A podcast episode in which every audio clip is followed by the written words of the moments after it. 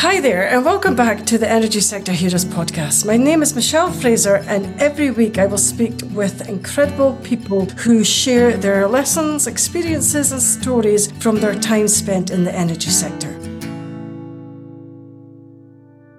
Hi there, and welcome back again to this week's episode. If you're new to the show, then please take a second to subscribe and even consider sharing the show with just one other person. This week, I am joined by Davis Larssen. Davis is an incredible CEO of Proserv, which I'm actually quite excited about. I've been after you for an interview for a while now. Davis, would you like to introduce yourself, please? Yes, thank you, Michelle. So, Davis Larssen, I'm the CEO for Proserv, based here in Aberdeen been with Proserv for 13 years in um, various roles in the organisation, and um, glad to be here with you today, Michelle. No, thank you. So, how did you get started off in the energy sector? Oh, probably about 25 years ago, I joined Schlumberger as a business analyst, so on the financial side, actually here in Aberdeen. And that was my first entry into the energy sector. And I remember at the time the the headhunter who put me in the role saying, if you last more than two years with Schlumberger, you'll get a job pretty much anywhere else because you you you learn a lot, but they they drive you hard. And the person was right, and it was a it was a great experience and a great a great grounding for me um, being at Schlumberger. They very much threw me at new challenges, sometimes before I thought I was ready. So you often think you're in a sink or swim situation, but you weren't really because there was a strong network around you. But it was about testing you in different environments, different technical environments, different cultural environments, uh, geographical locations. And I was lucky enough early on my career with Schlumberger to you'll be based here in Aberdeen, across in Houston, in London, and the Middle East as well. So you know, a great early start into the energy industry. So yeah, that's how I came into this space. So, how did you handle that at an early, at quite a young age, when you were put into different situations to maybe see to see how you would perform? That's quite stressful for even a young person to to do that, even for someone who's maybe not so. Well, somebody who's going to be more experienced as well. But for a young person, it's going to be quite hard to do. It depends on your definition of young, Michelle. I, I, looking back, I still feel I'm young now. Never mind then, but um, I think it. I think it's less of an age thing. It really comes down to, I guess, character, personality, and and are you the kind of person that thrives on the challenge, or are you the kind of person that wants to come into work every day and kind of just do the same thing?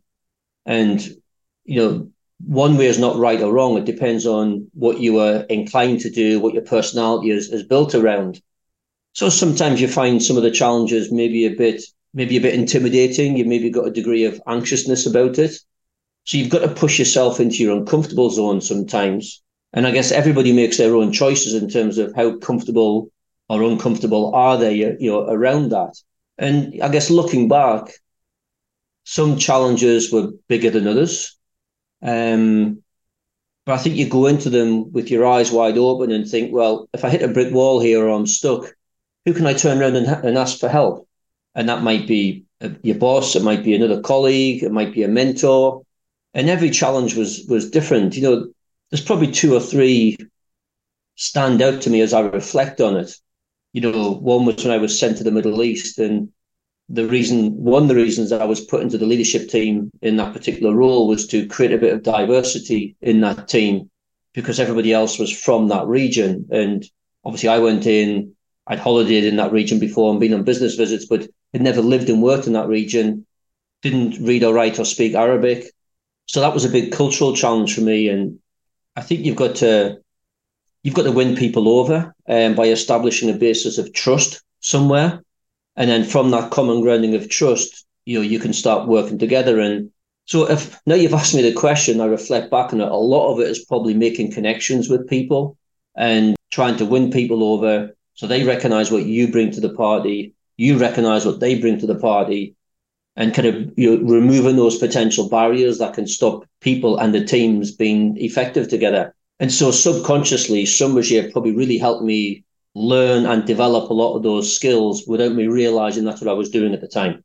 How would you actually go about doing that to to overcome to overcome these challenges? Then, it's going to sound a bit glib, perhaps, but you you just kind of get on with it. Uh, you know, each each challenge is different, and whether it be, for example, one time as I was I was challenged to go and negotiate a deal to acquire a company, and I'd never done that before. But you know, I pulled a team together of people to come with me, who were kind of subject matter experts on you know HR, on QHSE, on manufacturing operations, and so on.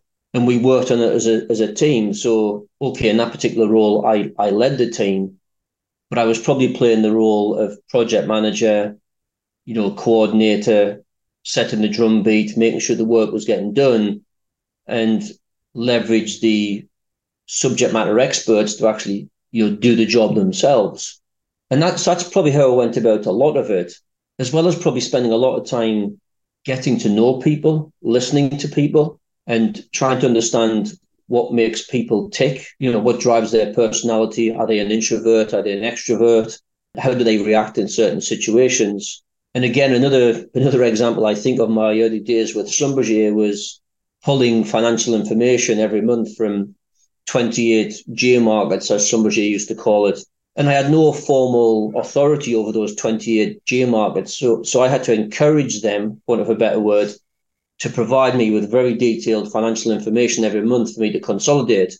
So I had to encourage and cajole them so that they wanted to give it to me because I had I couldn't just tell them to give it to me. So you're probably inadvertently creating a lot of soft skills that help you work more effectively with people uh, by influencing people and, and winning people over. And so that's that's how I went about a lot of them. So getting to know people, building bridges and trust, and surrounding yourself with people who know their particular subject matter experts in depth so that you can have them do a lot of the work with you and for you and being comfortable to surround yourself with those people who know a lot more than what you do on that particular topic.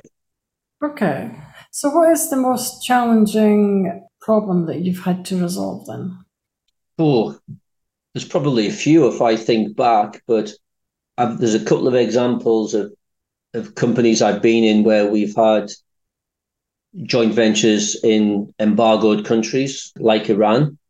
And you had to find a way in a sanctioned environment to exit those under the watch and with the approval, for example, of the US Department of Justice. They were particularly, you know, tricky, complex situations. You know, I've been exposed to compliance situations where you've been brought into a company to help instill a new culture after there's been breaches of FCPA regulations. They have proven to be particularly, you know, challenging. And then the other end of the scale, you know, there's there's been in businesses that are going through financial hardship and have needed significant restructuring. You have to let people go, quite often good people through no fault of their own and you've got businesses going through you know quite traumatic declines that you need to make some tough decisions. So over me 25 to 30 years in the industry, there's probably many examples that stand out as being challenging. I'm struggling to think of any one being more challenging than another. At the time that the one you're dealing with is the most challenging. And then you go you go on from that and you actually realize how much you've learned from that experience you maybe didn't enjoy it at the time, but it's only when you look back you realize what else that you've learned and gained from that as an experience that you don't necessarily want to repeat, but stands you in good stead for the next job or the job after that. So there's probably a few examples that, like I said, the JVs and embargoed countries for some of them, shutting down locations uh, when businesses were in distress was was probably another tough one because the people aspect and trying to arrest the halt in a rapidly declining company that I joined, you know, was also a very difficult one as well, where you you're trying to deal with shareholders, banks in a public company environment, and it, and the company's not on a sound financial footing. So they've all had different challenges with them, and they were all horrendously difficult at the time. But you learn a lot from each of them as well. Okay. Do you think it's easier to sort a problem that's financially related or culturally related? Oh, that's a good question, Michelle. It depends, I think. Um, it, it, it's too simplistic to say financial versus culture. You know, to change the culture of an organization or to fix a poor culture or an underperforming culture takes time. And you've got to try and identify where has that culture been driven from? You know, is it endemic across the whole organization or is it only in certain parts of the organization? Is that the culture that's been led from the top and it's been mirrored down? Or is the culture from the top appropriate, but there's levels of management, you know, within the organization that is causing that culture to be put out the wrong way? But quite often, changing that culture can take some time. Typically, when I've been involved in exercises like that, you've got to make some tough decisions quite quickly, or, or maybe easy decisions quite quickly once you identify that where the root of the problem is and you maybe have to let some of those people go who are not living the right culture or demonstrating the right values. But then you've got a longer term challenge to reset the culture or the values to the appropriate level, help people understand what they mean, and help people get on board to live and demonstrate those values that then create that culture. And I think once you get an organization on the right path, it's easier then to help people coalesce and align around that to continue that journey. And you might have some people from time to time who join the company that don't quite fit into that culture. And some realize that sooner than others, and often it's best for them to leave. But you keep on working on that culture, and it's something that's never really fixed per se. I think it's something that you have to consistently work on. If I flip it to other side to, to the point you raised about the financial challenge, I guess it depends on what that financial challenge is. If it's, for example, that the business is underperforming and you know, in its most basic term, you've got more cost than what you've got revenue, then you need to figure out what can I do to improve my top line. Is it the market that's the challenge right now? Is it a cycle we're going through? Have I got the right sales and BD team? Have I got the right value proposition? So you look at all those revenue driven indicators and optics to see what you can do to improve it. And then obviously you have to look at your cost base as well and you know, am I have I got a cost structure in place that reflects an environment we were in two, three, or four years ago, and I need and I haven't made the right decisions. They are relatively easy to fix. And then you've got things like, you know, has a company, for example, breached its covenants with a bank? In which case you need to get a bunch of stakeholders on board to give you time to you know fix whatever those issues are or is it more you know more fundamental in terms of balance sheet restructuring you know or anything so they, in theory, can be quicker to resolve, but it depends how many stakeholders and the extent of the issue. And obviously, if you know, if you think in the last five to ten years, we've seen a number of companies go through various Chapter Eleven restructuring type events, which has probably become more socially acceptable in the last five years than what it was ten or fifteen years ago. I would say it's always been relatively acceptable in the US, but here in the UK and in Europe in particular, I think it's always been frowned upon to a certain degree when a company has to go through some kind of liquidation exercise and come out the other side. But I certainly see the culture behind that changing. And so that's a lot of work to do it. But in many respects, there's a shorter window or time frame to go through the exercise than the cultural journey at a very high simplistic level. Okay. Excellent. So, what keeps you motivated when times get tough? What keeps me motivated when time gets tough? All these decisions. You you you want to jump out of bed every day, enjoying what you're doing, mm. and whether whether the times are tough or the times are good. If you're not jumping out of bed every morning, feeling energetic and looking forward to the challenge ahead, then then your motivation is not at the right level. Okay. Or you're in the wrong job or you're in the wrong location or, or the wrong company. So when I think about when I've changed companies, it's typically because you start, you either lose a little bit of that motivation to jump out of bed every morning, you lose a bit of that fire in your belly to go the extra mile. So I think for me, I guess I've got a level of drive and determination that whatever I've committed to, you want to make it a success. Whether that's from a personal perspective in terms of you know wanting to be part of something that's successful and career development and seeing your career continue moving forward, or whether it's because you want to deliver to the team that you're working with and get the organization into a stronger place. It's probably changed and evolved somewhat as my career's evolved and my roles have evolved. And if I think about where it is for you know for Proserv now, it's about helping Proserv you know realize and deliver on our strategy and our potential. So yeah, it's it's it's probably my inbuilt desire to be seen to be part of something successful and something that I'm enjoying. And in the times when I've been part of a business that's not been going through a successful time, I probably look at that as a stage of the journey that we're going on and how do we get out of that tough time but back onto an upward trajectory again. So it's then just a case of this is just a passage in time and those good times will return if you get the right people working with you to turn the ship in the right direction again. So it doesn't last forever. You just have to get the right people on the boat with you to reposition yourself on the right journey. Okay. So how would you go about repositioning yourself? Because it must have been quite hard, especially during COVID, because I think a lot of people were suffering. Yeah, very much so. So I guess you've, you've touched on a couple of topics there, Michelle. You know, repositioning yourself, I guess, meaning a company and, and your strategy. And then you've touched on the COVID thing. So if I deal with the repositioning, you know, first, I think, I think typically you've got to know where you're going. And one of the things I probably learned over the years through my various roles and organizations is you know, what does success look like in the future? So you, you, you get your team together and you discuss and brainstorm, you know, if you could fast forward five years, describe what success looks like. And, and you pick up a few buzzwords, you get the team aligned on, right, if we get to this, it could be revenue, it could be profitability, it could be, it could be market domination, whatever it might be but you get everybody aligned on that, that vision of success. And then you say, well, look here, so if this is where we are today and this is success, what are the steps we need to go through to try and get on that journey? Do we have the right skills within the business? What do we need to change? What do we need to stop doing? What do we need to do more of? And then you start on that journey and you are constantly getting everybody aligned on that view of what success looks like.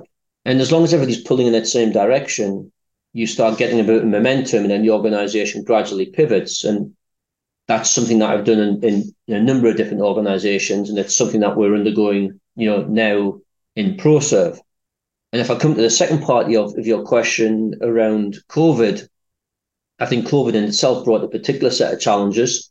Clearly, none of us knew how long it was going to last when we all went home in the early days and thought, oh, is it going to be a week, two weeks, or four weeks working from home?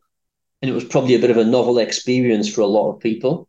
I think at different stages, we all hit that trough of despair when we realized this is not going to end quick, and we all adapt to working remotely.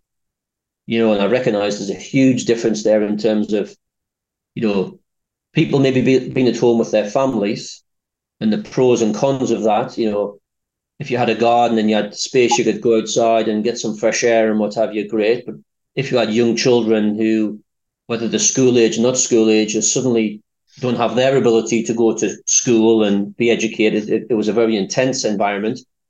And then you had people living on their own who needed that level of social interaction that going into the workplace gave them and, and suddenly didn't have it. So I think, you know, every organization, everybody, we all went through different levels of stress and trauma through COVID. And it's certainly, I think, changed the dynamics of the working environment, but I think it's also changed the dynamics of what people now expect from a work life balance. And I think it gave everybody a bit of an insight into their character and personality that maybe a lot of people weren't aware of before.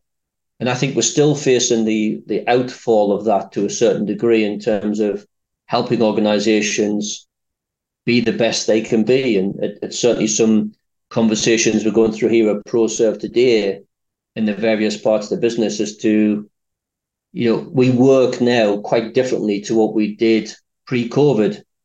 And what are the good parts of that?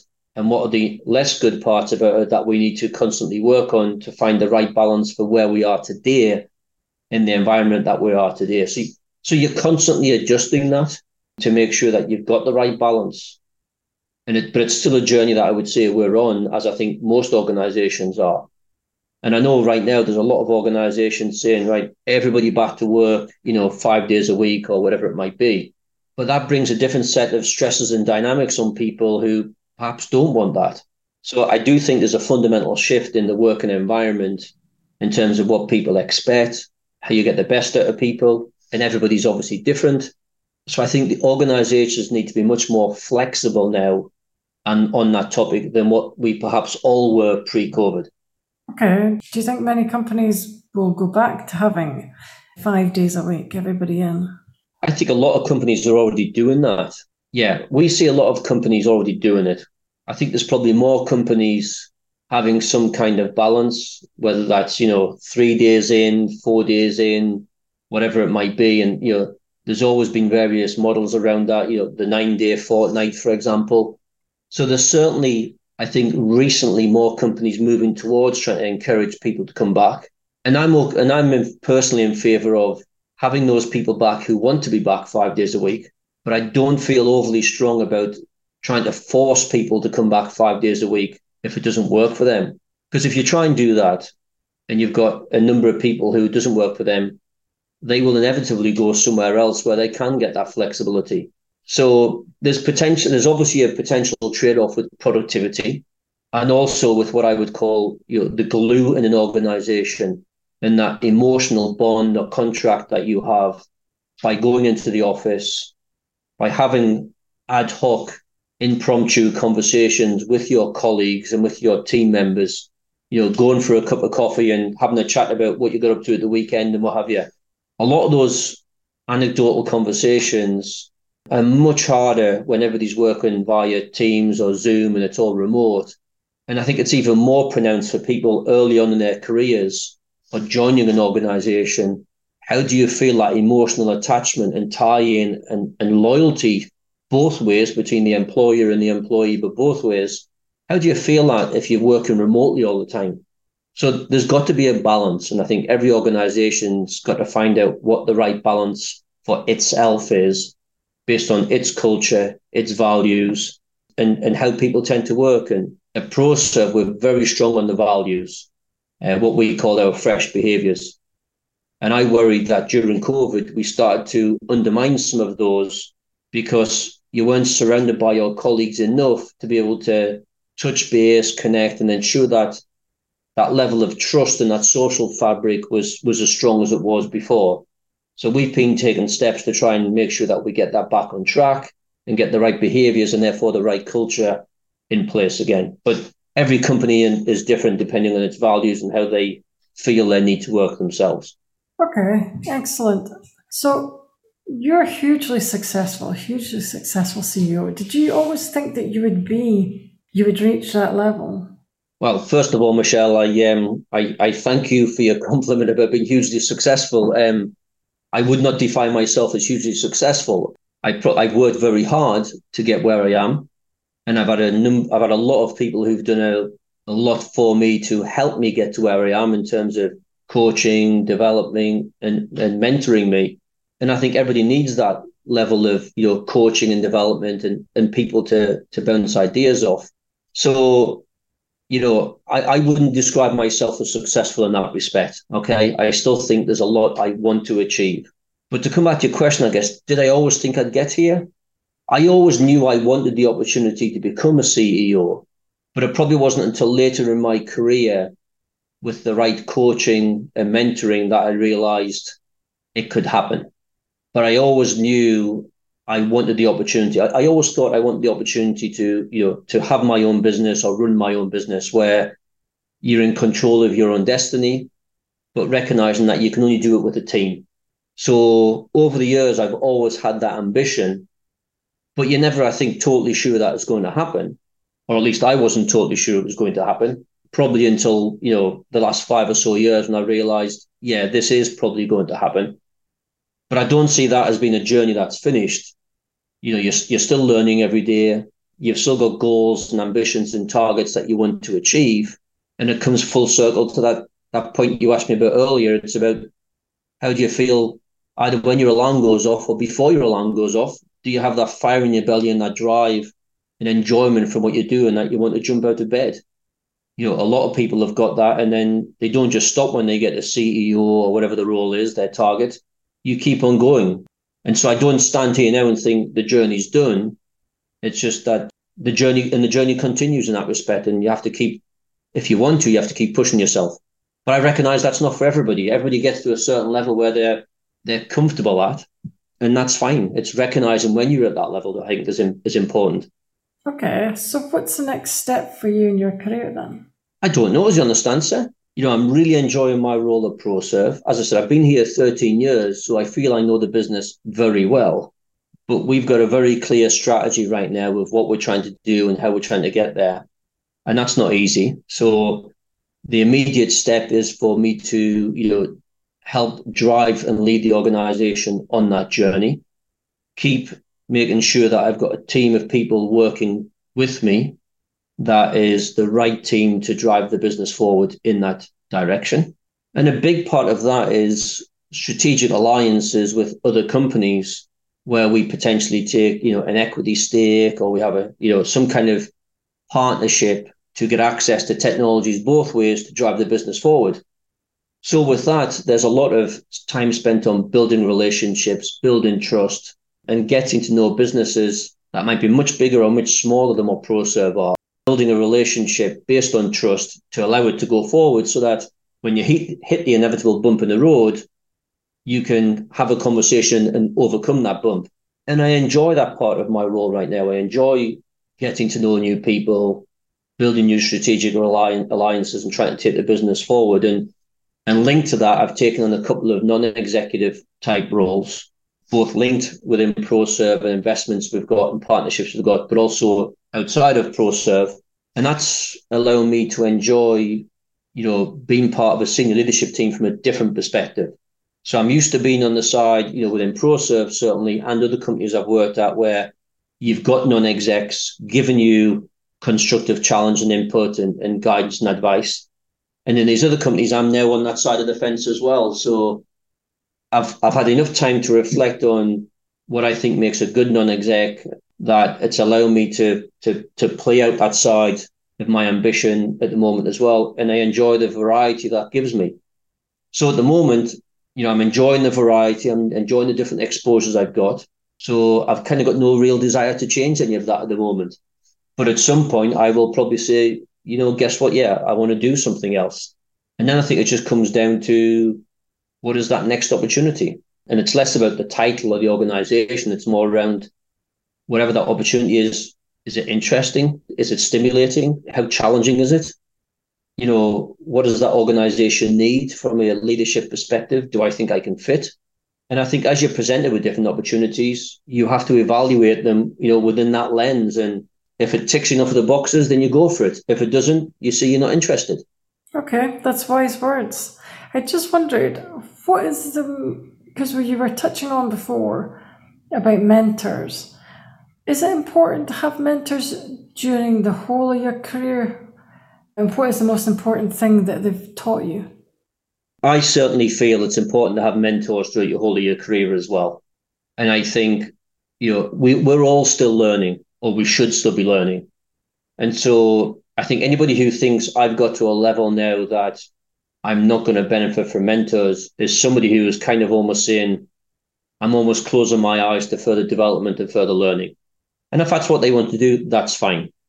But if you've got the ambition to be constantly improving and evolving as an individual, then I think we all benefit from mentors. And whether that's a formal label that you put on somebody or just somebody that you ring for advice and and to use as a sounding board from time to time, I think they're both the same, but they're both equally critical. And so I still use a number of people in those roles now, and I think it's critically important throughout your whole career. Remind me, Michelle, the second part of your question. I was going to say, what was the most important thing that they've taught you? That's a difficult one because I've had, I've learned different things from from different people, but probably there's probably an element of believing in yourself. And, and that's maybe a reflection of the times where I've been, when there's maybe been elements of self doubt and, you know, have I got the ability to get to whatever that next role might be? And then you've got your mentor helping you join the dots to show that you can do that.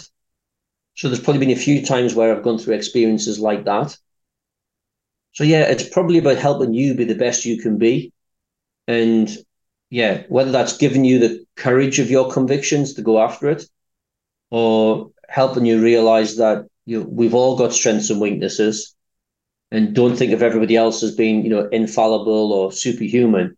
So it's it's probably that ability to reflect and look upon yourself and then have that awareness and therefore confidence to go after what you're trying to go after.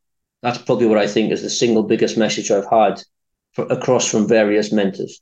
Okay, so how do you overcome maybe if you're having like doubts about yourself? I mean, ultimately, you've got to push yourself into the uncomfortable zone. You know, it would be too easy to, you know, stay at home every day or not venture into that, you know, environment that you're nervous about or apprehensive about. You know, a few years ago, the thought of coming on something like this and and and having this kind of conversation with you, Michelle, would have filled me with dread. I'm not saying I particularly enjoy these things any more than what I used to, but the more you do it, the easier they become. So for me personally, you know, that's probably part of it. So I, I probably have to push myself a little bit into my uncomfortable zone and and think about, well, this is just a conversation between two people. And it's just sharing my experiences. And if those experiences are helpful for even one other person to hear and learn about, then it's been a good thing. So I think fundamentally you've got to have the confidence to push yourself into your into your uncomfortable zone, make yourself a little bit nervous so that you're almost a little bit on the edge and and that certain amount of tension and anxiety i think is good for you and a lot of people thrive in it and i probably thrive in it to a certain degree so it's recognizing where you are on that spectrum and, and making yourself uncomfortable enough to keep that level of performance up so i think yeah ultimately it's pushing yourself into your uncomfortable zone but i recognize depending on how you're feeling inside you might have good days and bad days where that's easier or harder. Okay. If you were going to hire someone, what kind of values, experience would you look for? It depends on the role, first of all. Certainly from an experience point of view, it, it depends on the role.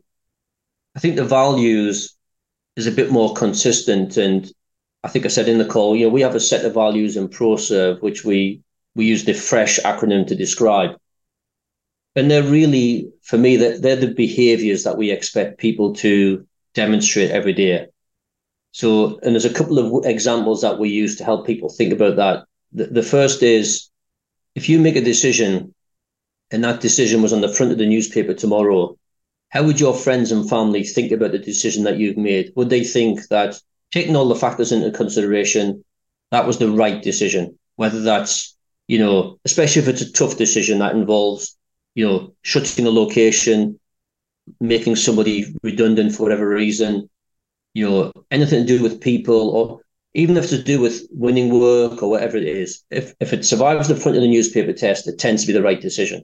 And then the second one is how do people behave when they think nobody's looking? And, you know, you often hear the example of, you know, people walking past bits of litter and if the camera's on them, they'll pick it up, but if the camera's not on them, they won't pick it up. So we try and find people who live our values, which, as I said, are described by the FRESH acronym, because then you know that even when you hit the bumps in the road, they're generally people who are going to behave the right way. And that's a consistent, I think, no matter what level in the organization you're at, whether you are HR, engineering, finance, supply chain, whatever. And so that's more important, I would argue, in many respects, than the experience, because the experience is very much driven by what the role is you're looking to hire for.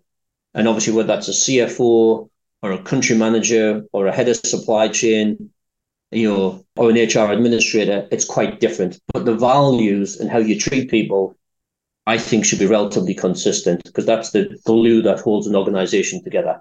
Okay, that's excellent advice. So, have you ever had any career disasters? How would you define a career disaster before I say yes? Well, I don't even know actually. It's a good question. Something that's maybe not gone to plan.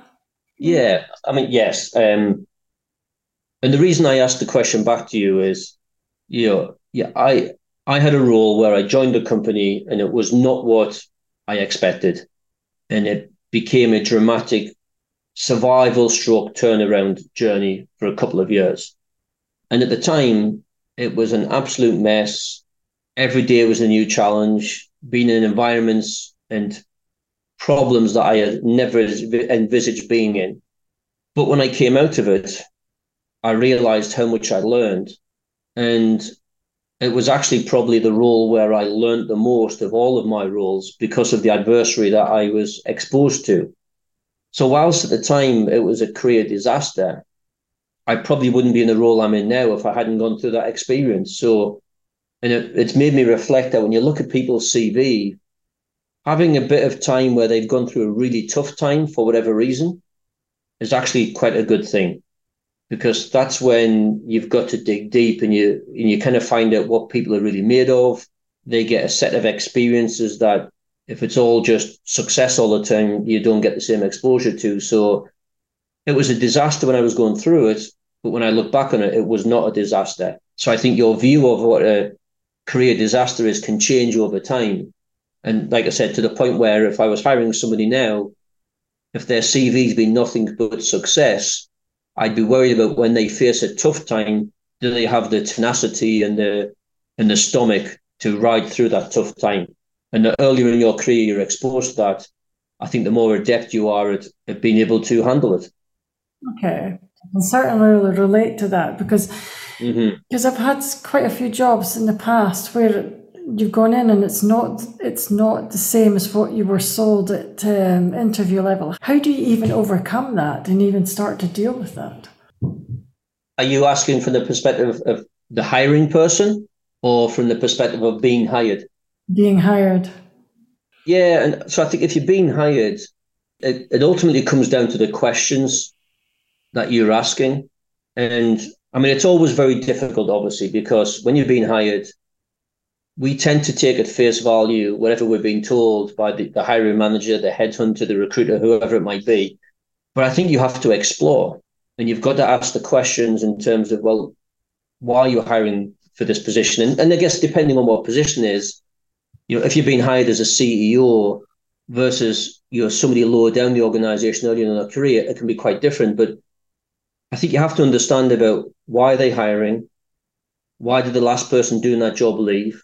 What's the culture of the organization? What's the expectations? What does success look like from me in this role? And I think you, you, you've got to also understand the dynamics and the interaction between you and your immediate boss. Is that a dynamic that is going to like you to work well? Is it a dynamic where you feel you can learn enough something from that boss, but you can also challenge them at the same time? So there's a whole myriad of factors I think you have to take into consideration depending on what the role is and where it is. I think quite often what happens is when you're being interviewed, you're not necessarily told the full picture of what's needed in the role because people are trying to sell a role to you or sell an organization and they want you to be attracted to it. So you tend not to find out the bad news part of the role. So you have to ask the questions during an interview to try and flush that out. And if a, if a recruiter or a manager is honest, they should tell you what the tough parts of the role are, because that will improve the likelihood of, of a successful fit. And if they don't, and that person's not up to the fight, you end up hiring the wrong person. And whether it's within three or six months, both you and the individual who was hired know it was the wrong choice. And it does nobody any favors, the individual or the hiring company. Okay. So how do you go about asking that type of question so you know that so you're pretty sure what you're coming into? When you're starting a new role? Well, you, you can you ask it to the people who's hiring you. Okay, so whether you're going through a headhunter or a recruiter, you ask them. You ask the company itself, but then ask yourself, well, do I know the people who work at that company? Do I know other people who've worked at that company recently and who've left? What experience did they have? Why did they leave? And you you effectively try and do what an employer does an employee, and you take references on the employer and by trying to contact people who've worked there in the past to get a feel for the culture of the organization. How do they treat success? Because it's all about getting the right fit. And I think it's less about the company, it's more about the managers that you work with. And if they are demonstrating the right values and the right behavior, then that increases the likelihood of success. But every job's got its challenges and its downsides. So that the more you can find out that before you join, the better prepared you are to make the decision in terms of is this the right place for me? But there's no perfect answer, I don't think. Okay. Is it quite difficult to, to when you're interviewing someone to know that you've got the right fit for the role? It depends. I mean, you're never guaranteed for sure because you're always trying to sell the organization and the role. And on the other side of the table, as an individual, you're trying to sell yourself.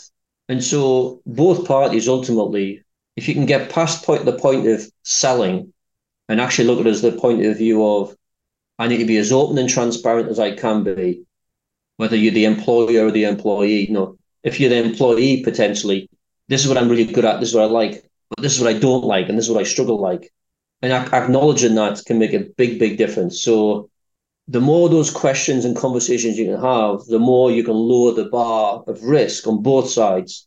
But you never know for sure in reality because there's a certain amount of selling going on on both sides.